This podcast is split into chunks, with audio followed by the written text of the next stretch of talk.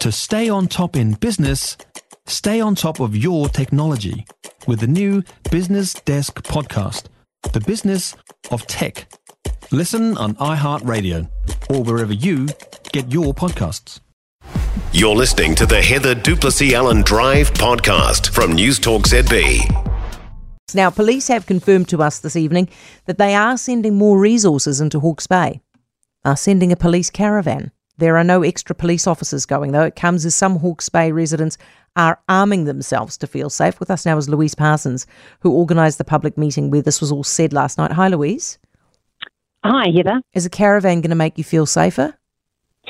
Um, actually, this might sound a bit strange, but yes, it will, because where they've put the caravan is actually the only place, well, not the only place, but it's one of the major area, you know, places that you can come into. State Highway 5 is inaccessible, same with State Highway 2.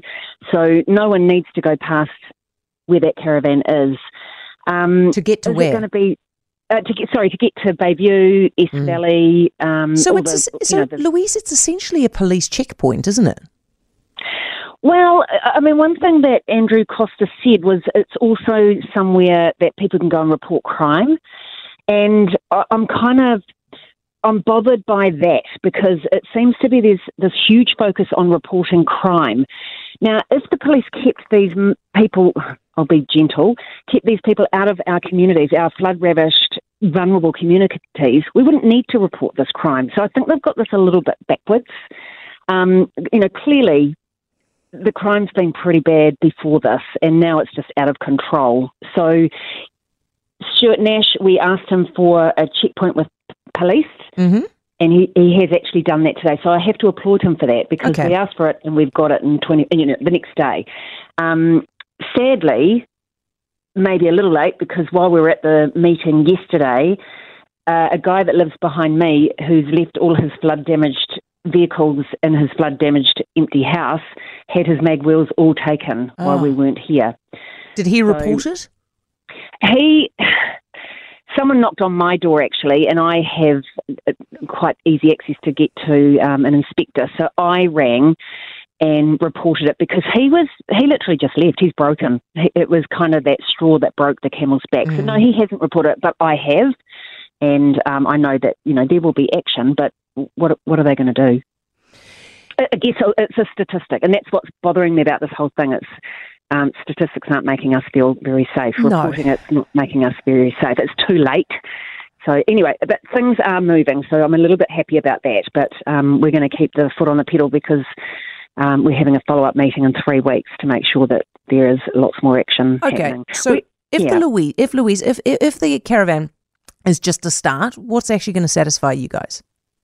Well, you know, when there's an emergency like this, we want curfews, we want the army. Um, the whole area should have been shut down, um, and we want.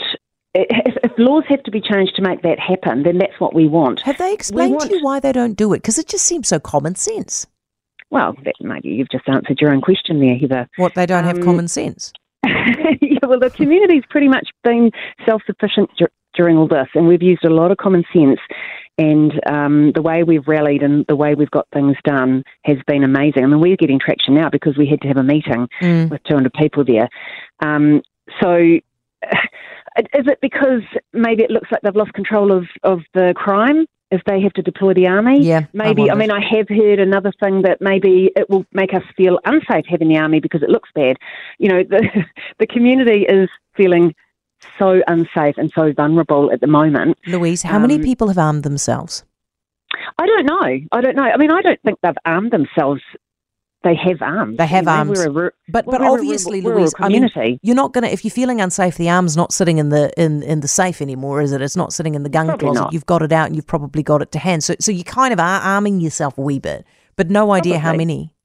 No, no, no, no, Okay. no. I wouldn't have a clue. I wouldn't have a clue. But I mean, let me just explain I, my theory on that. Mm. Is if the community is feeling vulnerable because we're isolated out here, you know, that's just their way of making themselves feel secure and help, you know, making sure that their families are safe. Yeah. Um, you know, I think they did a better job at keeping people in MIQ than the keeping the riffraff out of our communities, and that that bothers me. Yeah. Um, uh, Mr. Coster said that you know the army was deployed in Christchurch because it's a contained area. To me, it makes no sense because we're not contained. So we've got rural people that are so isolated and vulnerable. That's when they should be deployed. Yeah. I mean, there's enough people surely to, to yeah, do this. I see what you're saying. It's more of an And, argument. and I it. have to say though, frontline cops, they've been outstanding. yeah, they're They always have doing good done work. as eh? mu- they really, really are. I, and I've got nothing but good stuff Louise, to say can about you them. keep us keep us posted on how things go because you are obviously in charge of everything at the moment in terms of the meetings and stuff, and we will want to know how you how you're coping and and um, what's going on. Louise Parsons, thank you for joining us. Organised the the community meeting last night in Hawke's Bay. For more from Heather du Plessis-Allan Drive, listen live to News Talk ZB from 4 p.m. weekdays or follow the podcast on iHeartRadio.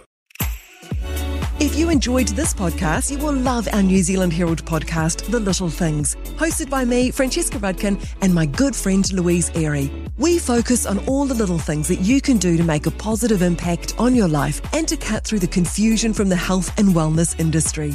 Join us every Saturday to hear from the experts for all the tips and advice you need. Just search The Little Things on iHeartRadio or wherever you get your podcasts.